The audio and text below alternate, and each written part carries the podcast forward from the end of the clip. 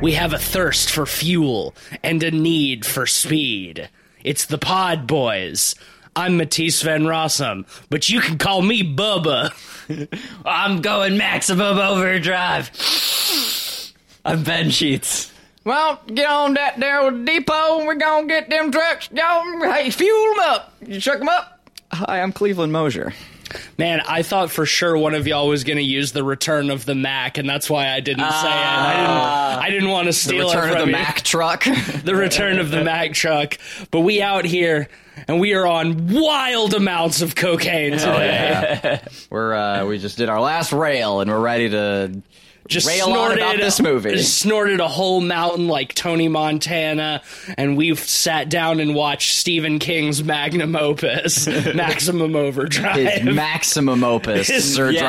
drive. His, his maximum overdrive-us. His, his visual cocaine, so to say. The only film ever directed by Stephen King in nineteen eighty-six. Oh boy, this movie was a lot of and, fun. Yeah. Well, okay, I, last episode we we previewed this a little bit, and I said, much like Charles Laudan, he, he was one and done because... Yeah. How do you top this? How do you top this? You know, like, I, I want to preface this whole review by saying, I think this is a bad movie, but it's a hell of a fun movie. Yeah, this is for sure one of those so bad it's good movies. Absolutely. Well, I had a great time watching this. While we're mentioning our prefacing from last time, it also ended with you saying that you had picked Maximum Overdrive as your choice and me swearing at you loudly. Yeah. Uh, and I, I want to give some backstory behind that before we dive into the subtlety and the delightful nuances of this movie.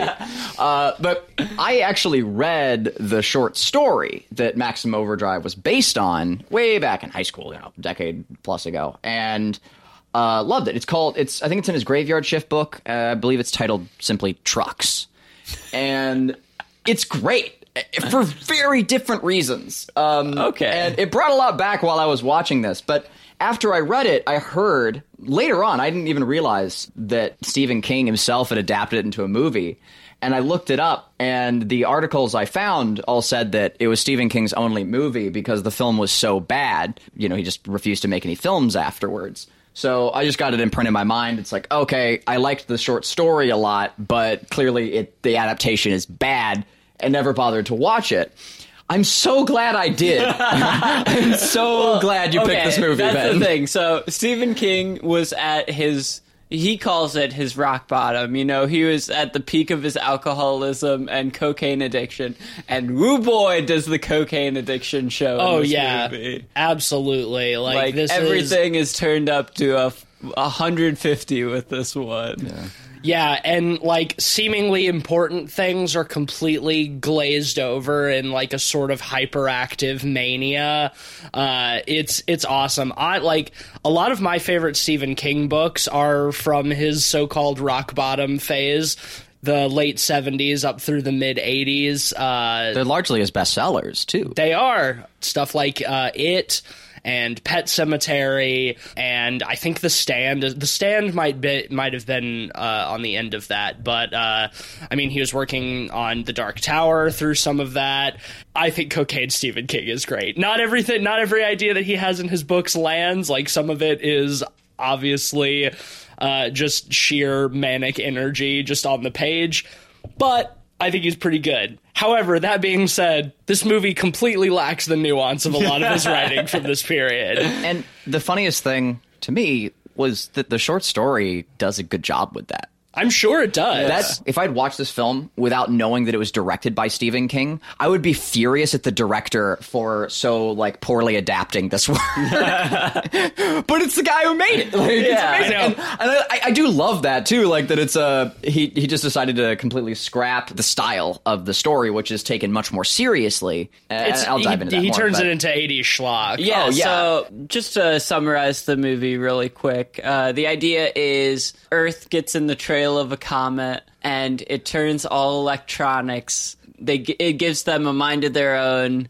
and makes them attack humans. And of course, all of this is in the opening title card. Yes. Well, over the face of Earth. Yes, we right. get a really cheesy shot of... It's a still that's, like, really poorly imposed. Like, the the flatness of the Earth is, like, a little warped. You can just tell it's, like, an image that they're filming. I just love... Hokey honestly, for this kind of movie, give me that title card at the beginning, give me the setup I need, and jump right in, and that's exactly what they do. Yeah. I would not have wanted a slow build in this movie. I agree. Like, once we get to... We, We get to Earth, we get a title card that gives our location, which is Wilmington, North Carolina, about two hours from where we are now. Shout out to Wilmington. Shout out N C. We see Stephen King himself in a little cameo as a man walking up to a bank, and the the teleprompter thing above the bank, uh, I forget what those things are called exactly, uh, it just keeps flashing, fuck you, fuck you, fuck you, and then he puts his card into the A T M, and the A T M just says, you're an asshole. And it just is asshole, asshole, asshole, asshole. He's like, hey, honey, this A T M just called me an asshole. I thought that was the perfect way to start this movie. Excellent, I think yeah. for this type of movie, like, it doesn't feel like it was made with uh, an intent to, like, make a really great film. Oh, like, yeah. I think Stephen King was very comfortable just, like, snorting crazy lines and just, like, getting out there and just doing fun shit. Well, that's the thing. This movie hits the perfect balance of being schlocky as shit and leaning into its schlock, but without being super self-aware. Yeah. Mm. I think there is a plenty of a degree of self-awareness, but it the the movie isn't, like, nodding to that. It's yeah. not... It's conveniently self-aware where it's... good to be like yeah, where it's yeah, funny yeah it, it knows like when to deliver like big punches to you know to keep the laughs rolling, but half the time there's no way a, a rational mind like was fucking like editing absolutely not like, but some they, of the they're dialogue. Never winking and nodding to the camera no right. thank like god that, for you it. Know like they're not being super self-aware. Some of the stuff is pacing wise very self-aware like yeah Jesus I, yeah the film gives no and when you say no setup like it doesn't just like start with everything right off the gate. We get no character building at all in this film. It's just archetypes are presented and immediately either killed off or not, and then it cuts to another scene. That's true. And like yeah. it just there's no clean cut pacing between scenes. We're just on to the next thing. There's there's seriously one sequence where a character uh, like the the love interest walks up to the main character, just says okay, and then it cuts to another scene. Yeah, yeah, yeah. That's it. She just says okay. There's nothing else. She just like, walks that up. Okay. Absolute manic parallel action, weird editing choices. Yeah, like like other people were having dialogue in a different scene. It just cuts to that okay, and then it goes to something else. They were somewhere, like, what? For, like, the first half of the movie, it does that thing it does in a lot of disaster movies where you have, like, separate groups of characters that are eventually all brought together in a single location, but the way the the film is edited, so there's, messy. There's no sort, there's no kind of coherent transitions from one group of people to the next. It's just all hard cuts it, at times where it's like there shouldn't be a cut. You're just jumping around so much until finally everybody does get together, and honestly that's when I thought the movie got kind of boring. Yeah, I agree. Well, I agree. Here, here's the um, thing, like uh, with that sort of film, one of the things that makes that uniting of characters interesting is how they interact with each other. Right. You know, you get to know X characters, and then when you see different characters meet, you think, oh, how are they going to interact? You know, like, how is that Petri dish experiment going to go? Here, the characters are so flat that uh, whoever is in what scene ha- d- doesn't mean anything. Well, what you, exactly. What it feels like is that every time something narratively needs to be done,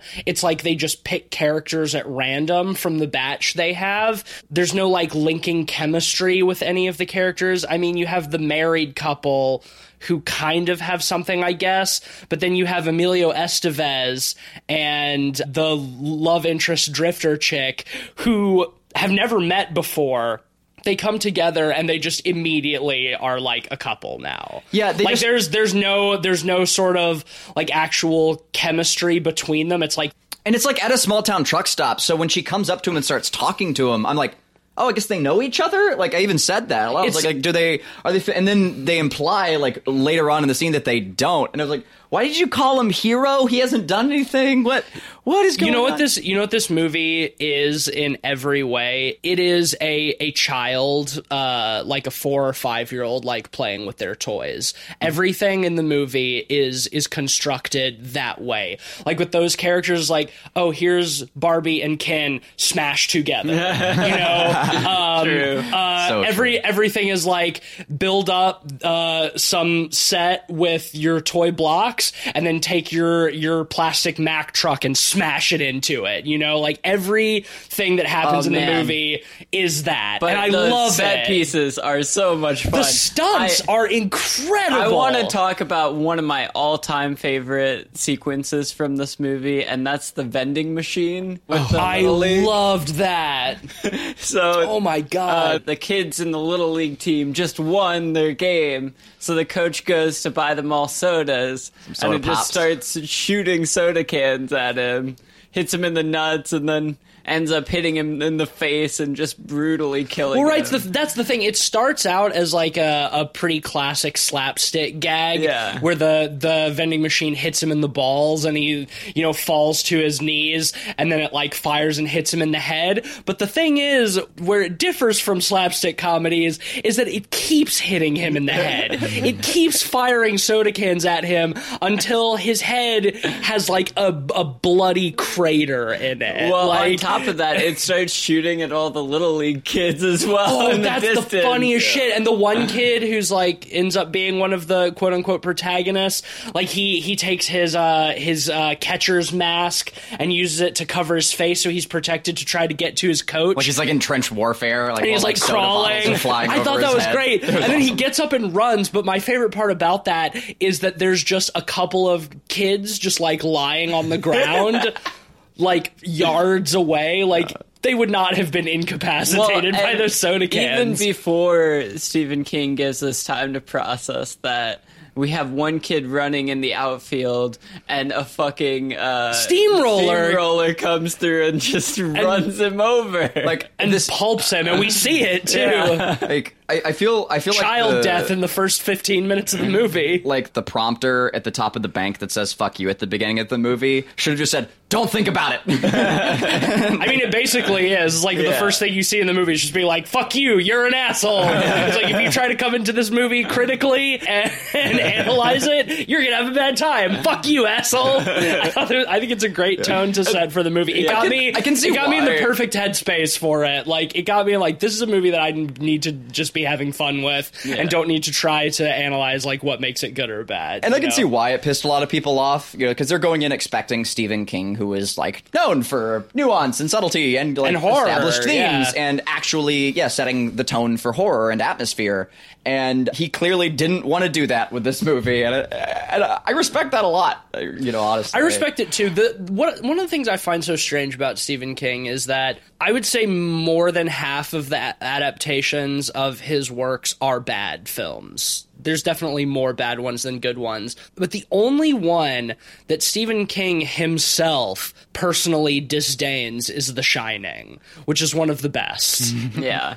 It's so funny to me that he said that, like, in eighty, yeah. right, about The Shining. And, and then, then he went on to make this movie. A few years later, he right. makes this one. And maybe that's, maybe there was something about that that made him decide to not make movies anymore. Like, man, I talk shit on The Shining, and then I made this. Fuck, I can't do this anymore. Uh, maybe that has something to do with it. And I won't go into The Shining too much, because we'll, we'll do an episode on that. And I, I have thoughts on why Stephen King doesn't like the film adaptation and why I think it's a I think he's justified not liking it, even though it is a great film. But it's it's so fucking funny to me that like the vast amount of trash Stephen King adaptations he doesn't have a problem with, like he doesn't talk shit about. It's just like fuck The Shining.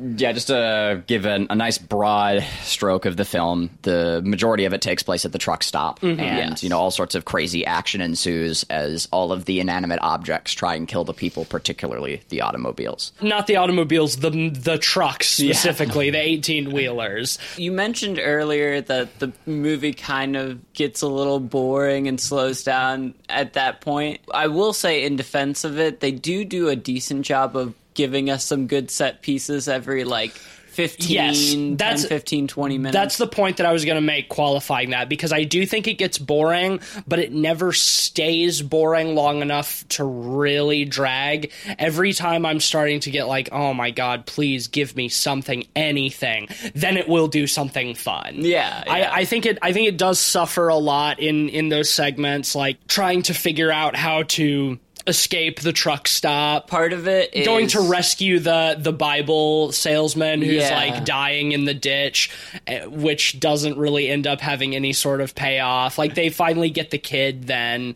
Uh, I think all of that stuff is, is pretty uninteresting. Well, but I th- I think it's a problem of in the first twenty minutes they set such a they pace so, so that they can't stuff. keep up. There's no way they could keep up. I love I love the part where the the kid is like riding his bike down like the the street and he's just seeing all of the carnage that the machines have wrought. Like somebody's crashed into a tree, there's the dog that has been killed by uh, a little kid's remote control police car driving into its mouth, there's a lady like half hanging out her window with like a blow dryer in her hand. uh, that part reminded me a lot of, of the part in The Happening where they, where they go on yeah. to like in the suburbs and there's just, like, all of the people dead. But I, I thought that, that setup was great. And there's so many things blowing up and getting knocked down in this movie. The explosions I was, in this movie are fantastic. I was They're blown. Excellent. I was blown away, pun intended. Hell like, yeah. yeah, I was. I was really staggered by the budget of this film. And I know that Stephen King was at, you know, like a, a peak moment uh, oh, yeah. financially in his career, he had, he and he was very well proven by sure. the industry, but he wasn't proven by the film industry. And I, I'm just amazed that they gave a first-time director, well-known or not, that much of a budget. That just is very wacky to me and just seems incredibly irresponsible, and it's great. Like yeah, it's yeah. it's excellent, but wow, that is just, you would give that much money to this film for someone who hasn't directed it's a, before. It's, it's Thank a God for it, once though. in like, a lifetime Flashpoint type of thing, because I don't think any time before this or after this that would have happened in the same type of budget, mm-hmm. right? You know, for any first time. Oh yeah, because we're in like, like Cannonball that. era. It like, was well, yeah, yeah it was where the this peak, kind of shit happens. It was a the lot peak era for it. The mm-hmm. mid the mid nineteen eighties, when the entire film industry was fueled exclusively by cocaine. Yep. Like Stephen King was not the only person in the film industry who was just out of his mind all the time. Oh yeah, and a lot of great stuff, you know, came out of that. Oh, like, totally. Throwing these like large budgets at these nobodies. And like I said, like. Thank it's God! Amazing. Thank God that this film had the budget that it did, because it may, it's what makes it so much fun. Yeah. Like it absolutely appeals to the five-year-old in me that just wants to build block houses and, and smash my cars into them. Oh yeah, like, yeah. It, it works so, so well. For mu- that. There's so much of that. The explosions are pulled off so well. Where the one truck is chasing the married couple and they they run it off the road and it expl- It's on fire before. It goes yeah. off the jump and then explodes in slow motion. Or when at the end when the ice cream truck is coming at them and they shoot it and it flips and explodes yeah. and like almost slides into the camera. I was just just hollering this, for all of that. This movie has two modes. What? And whoa! yeah, those are yeah, those are it's, this one was very binary. You were either going like, what the fuck? Or, whoa, shit! Sometimes both at the same, same time. time. Yeah, what? Like, whoa! Uh, ah! One of my favorite set pieces, they do it right at the beginning of the movie, but it's when the bridge starts raising yes. while all the cars are on it. One of them is like a watermelon truck, so watermelons are flying everywhere, just causing havoc. And just pulping, and like people are flying through their windshields. It's fucking hilarious. The the guy on his motorcycle falls off into the water, and then another truck slides off into the water. Oh, and of course, all of this is while A C D C is playing. That's Holy shit. Who did, we do need to who talk did the about. entire score of this right, movie? Which, so the opening credits are playing out, and you're like, oh shit, okay, they got an A C D C track for this. Neat. And like the opening scene is playing out, and then during the credits, like while all this mayhem is going on, it says full score by A C D C. Music by like, A C D C. Oh, they're sticking around. See, okay. Oh man. In any other circumstances, I would hate that yes. A C D C scored the movie. But for this, It was it's, perfect. It's a match made in heaven. It really is. It's funny. You know, A C D C is like, it's your, your middle school, like, first take on being bad, you know? And it's like, you know, that same feeling you were talking about, like, being a kid and smashing trucks around. It's like, yeah, we're playing metal, ah, rock. And it, it has no, like, deeper meaning than that, like, musically. Yeah, and A C D C was my entrance to hard rock in middle school. Of course. Like, it's everybody, everybody's is. And you it, know? It's just, it was, it's perfect for that. Like, and that's a, it encompasses the the entire feel of this film. Yeah, the whole the whole thing is it, it, it definitely has a youthfulness to it. They're very different films, but I enjoyed this movie for the same reason that I love Pacific Rim, because yes. it's appealing to my inner child that wants to take my toys and smash them That's together and make explosions. That's actually funny because sound. I agree with the the comparison, but I think the reason I. I get frustrated with Pacific Rim is there's too much characters. I, I, I can agree with that. I can agree with that. I think a lot of the characters are uninteresting and stupid, but like so much of that movie is just big robot punch big and monster. And it's the best part of it. And I'm like, sure, yes, yeah. more, more, more. And that's how I, exactly how I was feeling every time stuff was blowing up.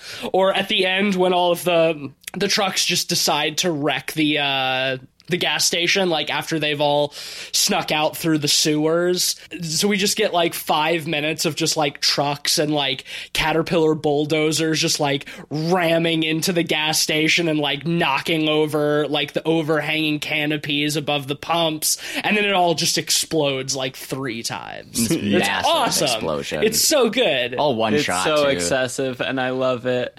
Uh, one of the things I really love too is how they escalate things out of nowhere several times in this movie. But one of my favorite is when we get the introduction to the trucks and them being a threat at the gas station. Right, they're like circling the gas station and like all sharks. All of a sudden, the the owner of the building comes out of nowhere. Fucking Pat Hingle with with, his... with a fucking rocket launcher that has not been established. Not at all. This is not Chekhov's rocket launcher at all. It it's, is no, it's out of reverse. Nowhere. It was it, not we, hanging over uh, hanging over the mantelpiece or anything. It wasn't like propped up in his office or anything. We've never seen it before. We just see the trucks driving around, cut to him standing there with the rocket launcher and just fires it. And that was one of those what oh moments. Now what I'll say is, like, from a writing perspective, like, bad form for not like having the box. I'm glad it is that way because it's way more fun to laugh at in this at, case yeah to react yeah, to yeah. But like,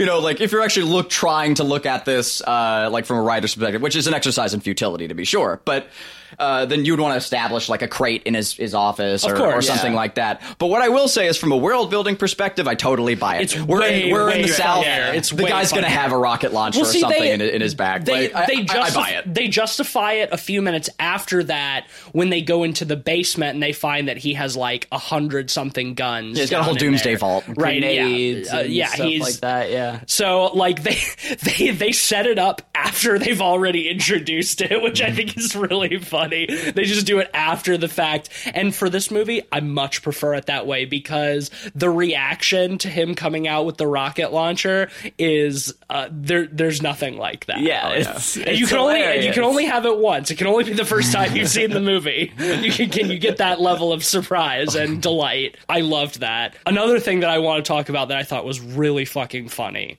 So they're they're holed up in the gas station. The trucks are circling. They figure out that it's the the comet or whatever that's calling this. Like, well, we just have to survive seven more days, and the trucks will run out of gas before then. So, like, all we have to do is stay holed up here, and we'll be fine. And then the trucks call in reinforcements in the form of a single bulldozer and a little motorized cart. With, with a machine gun attached yeah, to with it, a little turret on it.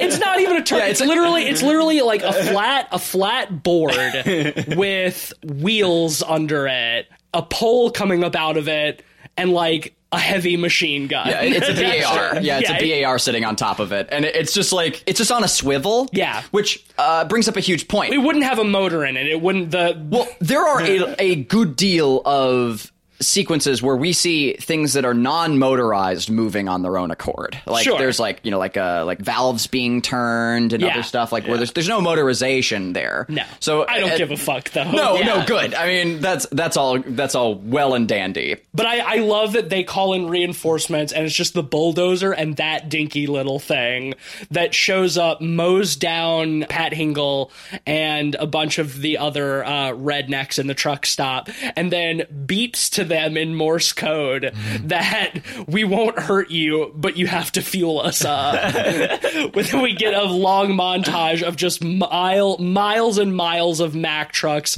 lined up down the road. My my favorite part of that shit was the justification they used to go with it. They're like, if they can call in a machine gun cart, they can easily call in a napalm assault. Yeah, they can like, call they can call in a truck to, to hose the place down with napalm, so we better do what they say. And we just get that long montage of them just all like, once again, set to A C D C.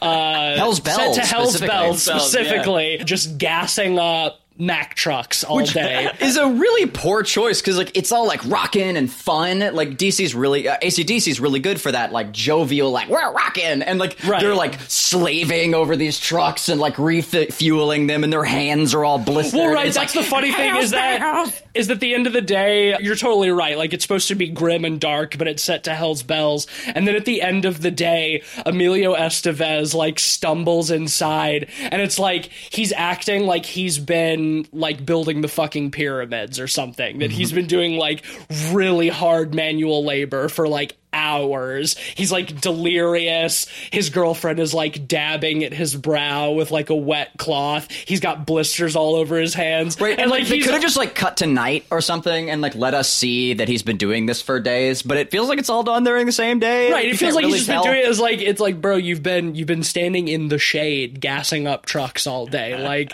Sure, it's it's a it's a shit menial job, but like it's not like slave labor. Is it just me, or does Emilio Estevez seem stoned in every scene of this movie? Oh yeah, like, well, I mean, all the actors are probably getting a little. I think it's I think it's pretty funny too that like they got a relatively tall woman to play his love interest, and like Emilio Estevez is already a manlet, mm-hmm. so like he just he looks so tiny compared to her. Oh yeah, but he he seems like completely like he seems like heroined out for most of the movie to me. Like he's he's one of the only ones who doesn't have like manic cocaine energy. Yeah, like Pat Hingle for sure. Oh, does. one hundred percent. Pat Hingle is like is fucking jazzed the fuck up, and so are most of the people. Weird film appearance from Yeardley Smith in this movie, who most of you probably know as the voice of Lisa Simpson. She is a character. Yeah, she screams. Mo- most of her lines are screamed. Mo- al- yeah, almost uh, all of her lines so are you, screamed. You wouldn't, yeah, you'd have to really have an ear for it to to to realize. Like she has she has that manic cocaine energy too, and it's like Emilio Estevez is just like he just like he just shot up in the in, in like the bathroom, like stumbling through every scene. Right. Oh, uh, that was so weird. Emilio Estevez is such a weird choice for this movie. Yeah. Um, any other big points, or uh, do you want to move into the book? If you have comparisons yeah. to the, the story that you want to bring up, I haven't read it. Yeah, so I haven't read it. There are anything to that. a number uh, of sequences that, that occur the same way. Uh, the first big difference, let me preface by saying that I think that the novel, now granted, it's been a long time since I've read it, so my opinions have likely changed. Sure. But when I read it, I was like a jaded high schooler kid, and I was actually kind of creeped out by the concept. Or not the concept. I, I recognize that the concept was goofy, but the execution was so good that it left that's me creeped Steve, out. That's Stephen King's thing. That's yeah. what he's good at, is taking very mundane, kind of silly-seeming things and making them scary. Yes. That's and, his That's his whole shtick. And truck, Trucks does it quite well from my my distant memory. The key factors that make the, the short story legitimately work is that we receive zero backstory. Like, which the film takes a hard right turn on and displays the big title card explaining exactly what's going to, why all this stuff is going to happen before it even does. Weird choice. When, again, the book, you never know why the trucks are coming alive, what their intent is. You're learning along with the characters. It's the same uh, sort of series of sequences. They get held up in a gas station because the trucks start, like, killing people mm. outside. They know full well that the trucks could just come in and kill them, but they're not. And there's there's a period of time during the book where you're really on the edge of your seat. It's like, well, why aren't they killing them? They have some sort of purpose, and it's revealed that it's because they need them to refuel. Right. Uh, and so then they have them go out and do it. And the book does a good job of showing an elapsement of time, and the trucks don't allow them to take breaks or anything. And so I think somebody dies or something, you know, just from like having to go out and keep refueling, keep refueling, and they're not allowed to stop. And it's just the trucks. It's that's it. That's the only thing that comes alive. We don't know if it's paranormal or or what, but it's much better for it, you know, in that respect. And I, I don't I don't even remember how it ends, but I, I just remember like the the intensity of like the people like sitting in the gas station with like the the headlights, you know, focused on them. Stephen King does and, suspense really well, and I can I can very much see that being in his wheelhouse. If it if it's just trucks, I want to see a. A reboot with uh, Amazon self-driving trucks. Dude, honestly, that would be the if they similarly to the the Child's Play remake. If they if they did that today, that would be the answer. Yeah, exactly. That would be the fucking answer. You you brought up like having backstory for why this is all happening, and the movie addresses this in a very stupid way that I love. And I want to I want to break that down. I think now's the good the good time oh, for yeah. it. There's a couple other things I want to go back and go over, but we'll backtrack. Sure. So while Emilio Estevez is resting from his hours slaving over fueling up these trucks, and his girlfriend is uh, is gently cooling his brow, uh, he has a very rambling monologue about, now im- imagine that you as a group of aliens, right? And and you was trying to move to a new place, you know, kind of like you and me would move into a new house, but you get to the house and everything's all dirty and there's there's grease everywhere. So what do you do? You get a broom and you clean it up. You know, you use a broom to clean up the grease. Right. Great metaphor. That's that's what that's what's happening. They're just, they're just the bro- the trucks. They're just the broom cleaning us up. And it's just like, okay, okay, Emilio. Sure. Whatever. So he's he's implying that that the the electronics coming to life are uh, paving the way for an alien invasion of the Earth. It's just addressed in that scene and not brought up at all again until, until, the, until very, the very the very end. When they, they escape, they make it to uh, the coast. They get on a sailboat with no motor and sail off and into the water. And we get another title card that just says, two days after this, uh, a, U- a large U F O was shot down by a Russian weather satellite that happened to have a laser cannon and uh, marked for nuclear missiles. And that's, and then that's the end of the movie. Oh, my God. It's maybe one of my favorite episodes. Cards in any it, movie. It, yeah, dude. Like, how the fuck do you bury the lead that powerfully? Like, holy shit.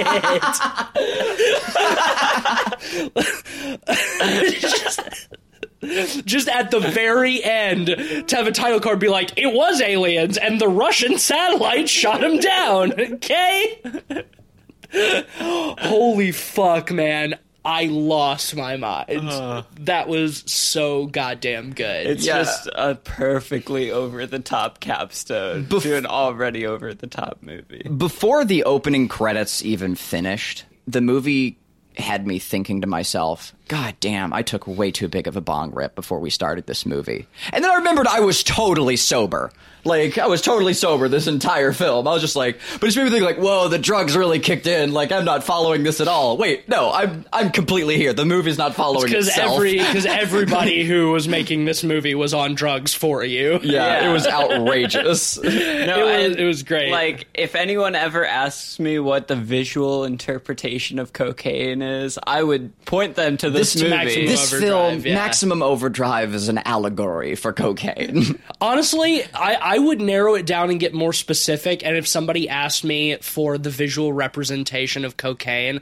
I would say a Mack truck with the Green Goblin's face and glowing red with eyes. With A C D C blasting. Yeah, blasting it. A C D C, which we haven't talked about at all, but that is sort of like the truck's ringleader. Yeah, is yeah, like this, yeah, of the yeah. film. Is, is like a, a toy truck with with a giant Green Goblin face on the hood. Where the eyes light up. The eyes the light revs. Up. What I, exactly did it say on the side? It, here comes a big load of joy or something. Yeah, like yeah here comes another load of joy. Oh, yeah. But there's, there's a part where like we're following Emilio Estevez as he's walking by it, so it's kind of tracking down it. And for a second, all you can see is here comes another big load.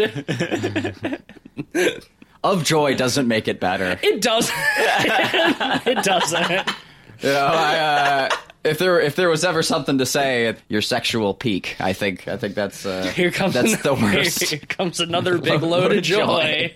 Yeah, enjoy Ugh. enjoy that while you say it, because after that you'll never get any ever again. Ever again, God, oh, literally the worst. But uh, I thought that d- the design of that truck was fantastic. Honestly, oh, I wish delightful. there was a little bit more from that truck. I think I I think they could have taken it a little bit farther. Yeah, well, they get to the boat and then suddenly. The, the truck being a true shinobi is just there. That was fucking awesome. I right. loved that. And, and like, they just turn around and there's an eighteen-wheeler that they just didn't see. And and the truck, it like revs up and it's like, oh shit, it's coming for us. And he gets the, the, the rocket launcher out and he fires it at it. And like the flames go around it and you think, oh shit, it's still coming. And it stops and it blows up. And I, I was like really hoping, like, oh yeah, it's still gonna, you know, it's still gonna get him. Yeah. I do, I do want to acknowledge a little bit more of the setup for that because yeah, it is very it's even, good. It's even more fun. We see them pull up at the docks, like, okay, there's the boat, and the shot is framed so out of focus in the foreground. There's a car with like a woman's head sticking out of it, like she's been like choked oh, yeah. by the window, and her hand is hanging out of it, and they're all moving towards the boat, and one of the miscellaneous rednecks who's with them like stops. The rednextras. The rednecks, oh, redneck good extra, good, good yeah. one, yeah. So one of the rednextras stops, and he comes over to the car, and it racks focus, and you see that she's just got this comically large diamond ring on her hand. And as he's starting to take the ring off of her finger, the camera pans around to show the reverse, and there's the truck right behind him with the Green Goblin face, which is such a fucking thing. funny reveal, because like there's no way they would not have noticed that truck getting there, but then it just turns on the lights, come on, and pulps the redneck yeah. truck. Oh, uh, before they blow it up. Going back to the machine gun on wheels. Yeah. Yeah. The way that they deal with it is oh, one of the most so... nonsensical uh, moments uh, that just broke my brain. Why don't you describe it yeah, then? Please. So they're, uh, that's during the sequence where they're trying to refill the trucks, and the trucks aren't really allowing them to to have any breaks. And they're they're walking past it, and the machine gun is just swiveling, probably like someone with a with some fishing line off off camera. It's just like swiveling For this sure. machine gun at them. The characters walk up to it, and one of the guys is like, "Hey, look, you, you we're just we're just going to take a break or something. You wouldn't understand, Mister Machine Gun." And you get the sense like it kind of wavers for a second, that it's acknowledged what he said, and then while they're well, still it's proven walking, that it's proven that the the machines understand people yeah. when they talk to them. The film we've is seen, well established. We've seen that multiple times. They though, know, like, yeah, because yeah, like before that, the the viewer's like, well, we're not going to be able to fuel these pumps without the lights coming on, or without having any electricity, and then the, and the, the lights, lights come, come on. on. So it's like, right. cool. So they can. The film has well understand. established that they can understand them, and the guy, like the two guys, like still next to the the turret. Uh, just say like, all right, well, you, Mister Machine, you you wouldn't understand. You know, we're we're just uh, we're just gonna go and, and take a break or whatever. All right, listen, friend, who I'm who I'm talking to while I'm still next to this machine that can hear me. We're gonna when I say run, we need to run, and I'm gonna like attack this thing right now. Well, yeah, he just he he just says at full volume when I say run, run, and it's like. The, the thing can still hear you. Yeah, and like there's a little bit more dialogue bouncing back after that. Like there's still a moment and nothing. Like the, the machine does absolutely nothing. Oh, and it's like I love I, it. It's and then so he dumb. and then it's Emilio like, Estevez like it establishes a, gr- a rule and then immediately breaks it. And Emilio Estevez pulls a grenade out of his pocket and uh, pulls the pin and drops it onto the, the platform, and they run, and it explodes. It's like the easiest way they could have dealt with that. Yep. They clearly also established that the machine gun can't pivot, like, up and down. It all, it can only, like, right, like move horizontally. It can, it can pivot, but it can't tilt. So why didn't any of them just crawl up to it? Correct. Okay. And also that it has a, a clearly limited ammo box attached to it. Mm-hmm. That when it runs dry, it has no way of reloading because it's just a gun on a platform. um, what, another one of the things that I, I did really love is the uh, the hysterical waitress character who keeps running outside and screaming at the machines, "You can't do this! We made you! Yeah, it, we it, made you! How can you have? How can you do this to the people who made you?" Until she finally gets shot. Yeah. The squibs like, are great. The squibs were great. Yeah. One one weird thing is when they first established the the machine gun and the, the B A R just like starts like firing into all the people. Right, in the Pat restaurant. Hinkle's the one that it kills first. First, and there are no squibs. You see the shot of it firing, and then it cuts and to it him cuts with to red him on his shirt, and he, and he has, falls yeah. over. Who's an established character, like well established character, and he just falls over, and that that's the last of him. We don't we don't see him on the ground afterwards they, or anything. He just falls behind the counter. That's it. Moving on, and then we get like several, like about three, like really good squib shots on the extras. On the they extras, use, they use the squibs on the extras. Yeah. It's like two two two uh, redneck extras and the waitress, and like they have these fantastic squibs. Like like they have like like eight or so, just like on their shirts. They're just blue, blue, blue, like blood, like spraying everywhere. It's like, why did they have that for like one of the lead guys? Like, I can probably tell you why that is from a production standpoint. It's probably because they were shooting other scenes with him during that day. So they didn't have time to squib him up, unlike the other ones. I could probably that. took time oh, to squib. Yeah. All they all the they had to do up. all they would have had to do was change his shirt instead of setting him up yeah. with squibs and everything. And then yeah, that's probably true. Still not a great excuse because then you just shoot his death last. You just yeah, squib, yeah. you just squib him up and, and kill him. Like that that would be the logical way to do it. But that that tracks. I think you're probably you're probably right. But that. but the I, ones I, they do have are great. They the, look great. The squibs are great. The effects overall are are pretty fantastic. The except for the comet in the sky. The the green the green aurora in the sky looks pretty bad. Yeah, it it doesn't just look bad. It's also like has horrible continuity. Anytime there are expository shots. We see sort of matted into the, the blackness of the sky an aura borealis sort of effect. Yeah. There's a green haze that's supposed which to be the trail which, of the comet. Which we see around the, the Earth in the opening shot when they're talking about the comet, like the green aura appears. And it's pretty it's a, a pretty bad effect, but we only ever see it like in the shots where it's easy for them to mat out and you can you can see the sky. There's just like a, a large enough swath of the sky right, to fill the frame. If it's too busy, they won't do it. Yeah, so there are so many of the shots in the film. You get lots of sky, but because there's moving objects, there's like smoke in the air. There's there's no yeah. there's no effect in, yeah. at all, and it's just a black sky. I I also really liked how uh a, just a couple of times it's it's mostly towards the end, and it's, it's completely inconsistent when when they do and don't do it. Is when people are firing at it and they have little orange like laser bolts for like the bullets like mm-hmm. hitting the trucks. Did you? Did y'all notice that? They only do it a couple of times. Like, they, the number of times that these people, like, shoot at the trucks, they do it a lot in the movie, but every now and then there's, like, little orange, like, trails for the bullets, yeah. and it looks really stupid. Yeah. And they could be using tracer rounds, but... No, no, no, no not these fucking rednecks. Yeah. No. There's a... only a couple of really dumb effects. Those are the big ones. All of the practical the, effects are fantastic. I think those are it. Everything think, else are great. I think the red green goblin eyes are a bit goofy, but oh, I, I didn't I didn't mind them as much that, as though. the other ones. Yeah. We well, at least those are practical. I like them because it's it's a fun kind of hokey. I mean, the aurora in the sky is inconsistent and it looks bad, but I thought it was fun. Oh it's yeah, also I, fun and hokey. one hundred. It's, it's also know, fun and hokey, way. But like what I mean specifically is like all of the stunt work, the explosion Explosions, the squibs, like you mentioned, the general like blood and gore stuff is is really well done. They destroy a lot and they, of shit, and in this and by movie. by the end, they they straight up de- like completely destroy that gas station. Yeah, and like how many. how many like Mack trucks do they like explode in this movie? Or like, crash into stuff. And I mean, crashing into stuff is some a little different. Like you can you can fix some of that depending. Yeah, like how, some of the you the, can, the you shots can, of the the, the, sh- the trucks crashing into the walls. You could see like it was you can you can do those stunts right, but, in ways that you can crash them in with very little damage to the actual truck. But I count what like five or six eighteen-wheelers that they straight up blow up in this movie. Yeah, awesome. Yeah, fan fucking tastic. Awesome. When When this film is on, it is so much fun. And when this film is off, it is very fun to make fun of. Yeah. Yeah. Honestly, I, I just had a little bit of problem with some of the, the downtime stuff where they, like, try to focus on the characters. It's like, there's no character there. Just, like, fuck it. I don't give a shit, you know? Uh, I think that that's really the the movie's only down point for me is is those sequences in, like, the latter half, because everything else is either legitimately great spectacle or worm brain or fucking hilarious incompetence. Yeah, exactly. Either either or. It's so entertaining.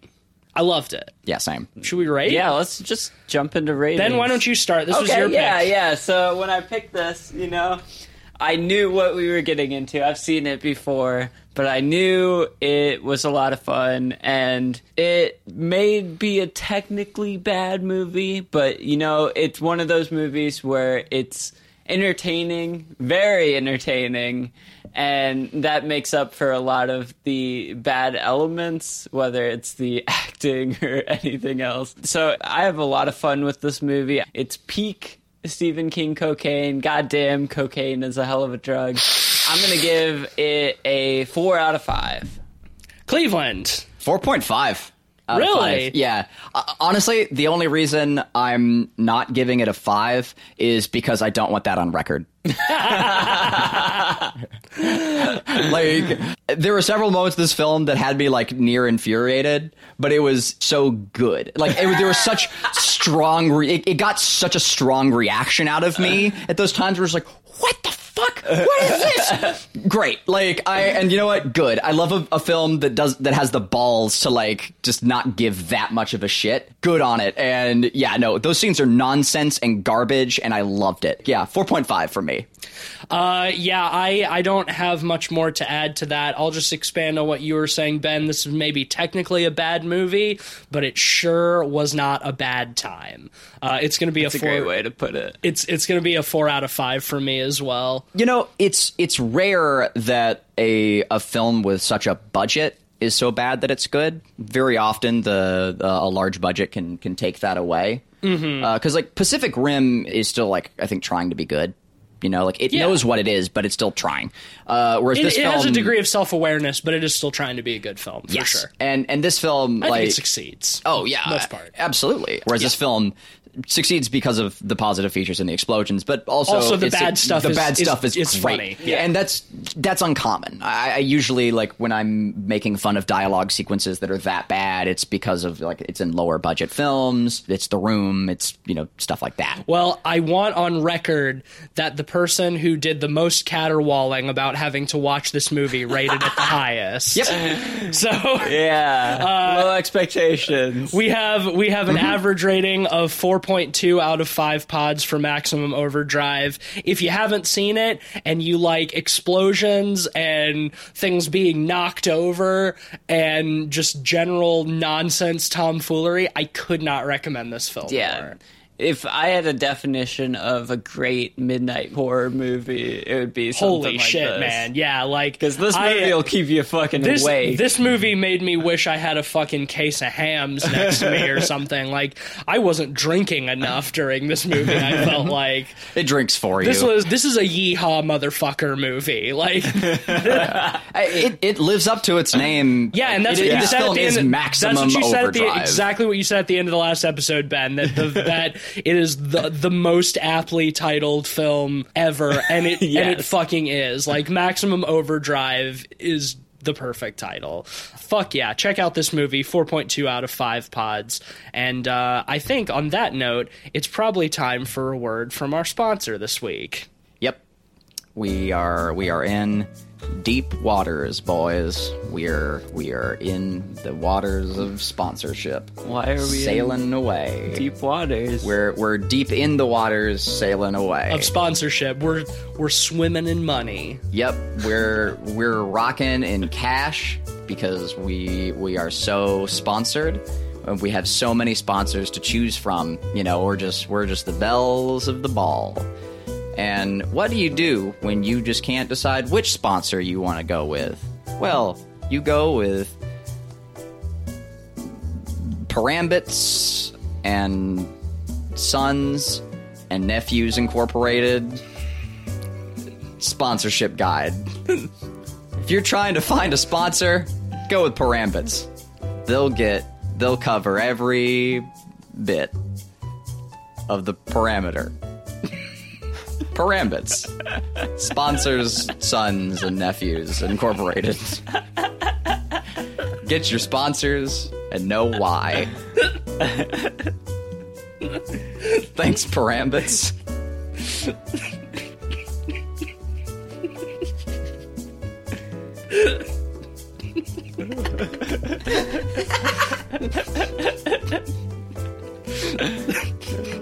Man, that was a great sponsor. Hope Man, I sure am, I sure am grateful for the support and sponsorship of great brands like Parambits.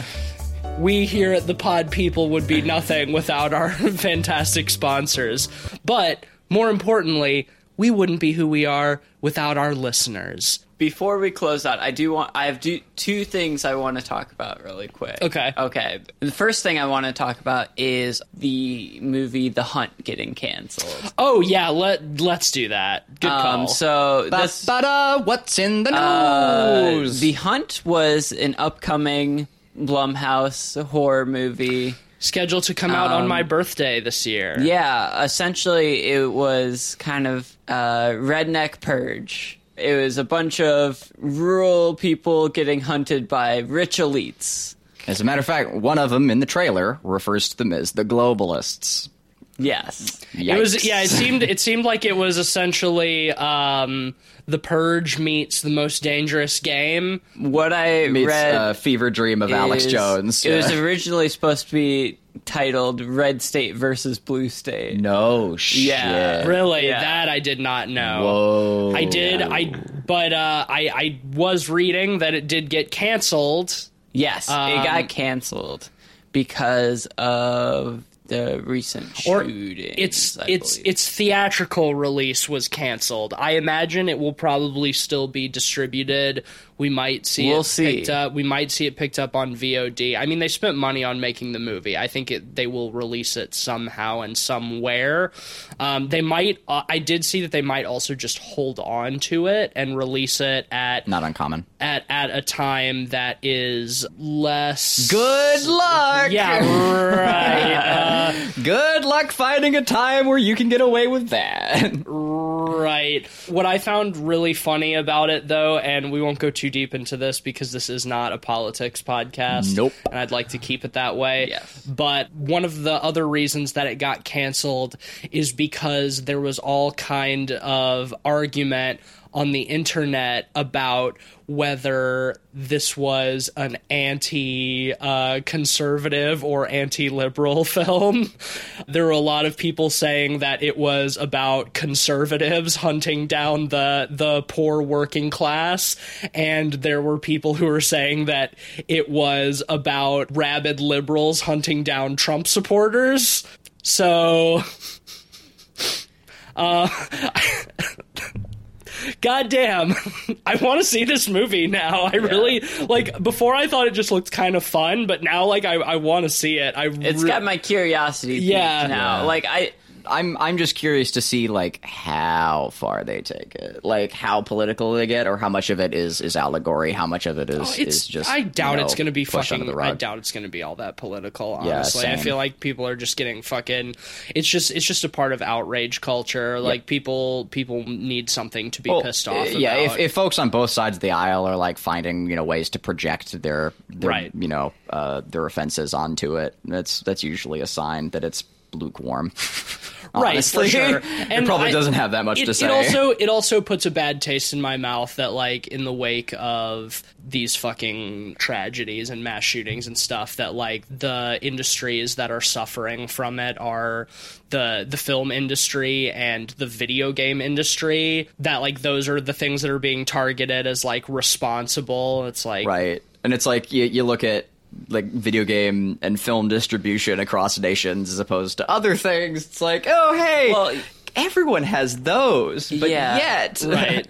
It's a it's a weird scapegoat that's been coming up more lately, is like horror movies and video games cause violence, which, right? Which is it, it's fucking patently untrue. You hate to see it. Well, it's, you yeah, do hate it, to see it, and I have I have no problem saying that too on on this our horror podcast. Like, yeah. I very much resent the idea that, like, horror movies and violent films and video games, like, make people violent, because it's just it's just not fucking true.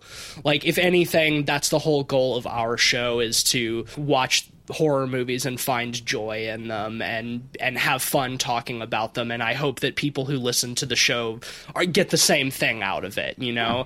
It's like, we're never fucking up in here talking about, like, oh yeah, these movies make me want to go out and kill somebody, and you should too. If you like blood and gore, then you should you should murder people. Yeah, well, it's just folks who don't have an understanding of what suspension of disbelief is. No, the, no it's as simple as that. It's like, you haven't learned what a movie is. No, dude, it's it's worse than that. It's people who know full goddamn well that that violent movies and video games have nothing to do with in-world violence, but they'd rather make them a scapegoat than focusing on the things that actually do cause yeah. those problems. That's what's more disgusting about it, is it's not it's not based in ignorance. It's calculated. Yep.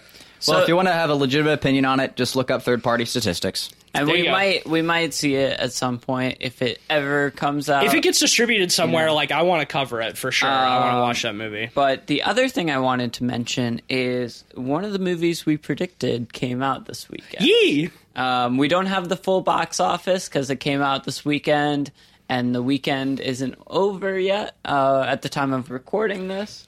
So we don't have box office, but we do have Rotten Tomatoes score. So forty-seven Meters Down, uh, Uncaged. Uncaged came out. Let's see here. Tease, you predicted it would get a ten on Rotten Tomatoes. Yikes. Cleve, you predicted it would get a seven on Rotten Tomatoes. And I predicted it would get a twenty-six on Rotten Tomatoes. If it gets Tomatoes. a nine, I'm going to be pissed. I don't think it did I don't that. either. It's currently sitting at a fifty percent wow. on Rotten Tomatoes. So. Yeah, I was cynical about that one. I was the pretty cynical about it. The trailers make it look kind of fun, actually. Exactly. Yeah. That's the I, thing, though. It like, has like an underwater temple in it with sharks, and I'm I like, was, I'm here for that. I was so cynical about it because Ben and I watched the first one, which I haven't last seen. year, and we thought it was so boring that we didn't even want to talk about it on the podcast. Like, wow, rough. That it was, it was, it was so unremarkable and lame that it that we would have had maybe like ten minutes worth of content to talk about it. So I was just like, oh, they're making another. Another one, fuck that. But fifty percent is still not great. No. But it's no, not no, it's not seven. I, nope, it's not as bad as I thought it was. All right, so uh that's a point for you, Ben, and we'll uh, have to wait and see what the box office is. Yeah. Uh, well, we can we can do an updated Rotten Tomatoes when we check that next time, but I would be very surprised if uh if it's gone below a ten at that by that oh, point. Yeah, it, it probably I think, won't dip I think that it's low. safe. I think it's safe to say that um, no matter what, you've probably I, won that I one. will say for box office, Tease and I both predicted uh, twelve million, and you predicted, Cleve, four million. So we'll see how the chips That's going to be a little bit closer, I think. Uh, is that everything? Yeah, that's everything I had to talk about. Well, gentle listeners, we thank you, as always, for listening. Next week, we'll be talking about another new film, the brand new uh, Ready or Not. Is that what it's yep. called? Not uh, starring Margot Robbie. Not starring, yeah, starring not Margot Robbie. Uh, I have been getting nonstop Hulu ads for this movie for the last couple of weeks. Looks fun. It looks fun. We'll see. It kind of gives me a Your Next vibe, but campier. Like the camp- Your, your Next vibes. Meets Clue. Yeah. Yeah, Clue meets Your... Yeah, that's a, a, a good combination of the two, I think. Uh, and we'll see if it lives up to that. So tune in next week for our thoughts on Ready or Not. Which is rich elites killing rich elites. That's right. So yeah. that's that's that's something everybody safer, yeah. that's something everybody can get down with. mm-hmm. uh, um, but uh, un- until then, if you like the show, if you enjoyed this episode or any of our other episodes, then we'd ask that you take a few minutes to leave us a five-star rating and a nice review on Apple Podcasts or Spotify or wherever else you listen to your podcasts. Uh, if you can rate and review, please do so. We would appreciate that. You can follow us on uh, Twitter at PodPeoplePod. Um, I've tried to start doing some mini reviews on the Twitter account for just shit that I watch that we don't talk about on the show, trying to actually make our Twitter a little bit more interesting. So uh, if you're if you're interested in that, then follow us at PodPeoplePod on Twitter, and also check us out on Letterboxd at PodPeoplePod. Um, you can find the entire list of all the films we've talked about on the show, which is pretty extensive at this point. We've been going for a while. Uh, and it also has our average ratings and the links to the episodes where we talk about those films. So, yeah, check that out. Follow me on Twitter at Mister Van Awesome. I'm retweeting slightly fewer Epstein-related stuff, so... Yay. You can follow me at Mister Sheets. You find me occasionally tweeting for uh, at LightArk Studio, but most importantly, you can find uh, our work uh, if you check out It Stares Back, our wonderful, wonderful strategy game and horror game that uh, we've been working on for the past few years now. That's been out in early access for a minute. Uh, and if you really want to hang out with us, come and join our Discord. You can find it off of light arc studio dot com. Uh, you can There's find also links. a link to that on the LightArc Twitter. On Twitter, account well. uh, it's on the yeah. Steam page too. If you want to reach us, you absolutely can. And tell you what, if you join our Discord, pick a faction, and you let us know in the town square that uh, you found us through the podcast, I'll send you a free key to It Stares Back. Hell yeah! Yeah, first person, first person to do it. Just I'll, one. I'll free, yeah, just the one. It's a contest. Hey guys, I gotta go big old contest here. Send you a free yeah. key to the game. So first person to join the Discord, you know, and mentions Pod People, I'll, I'll send you a free key.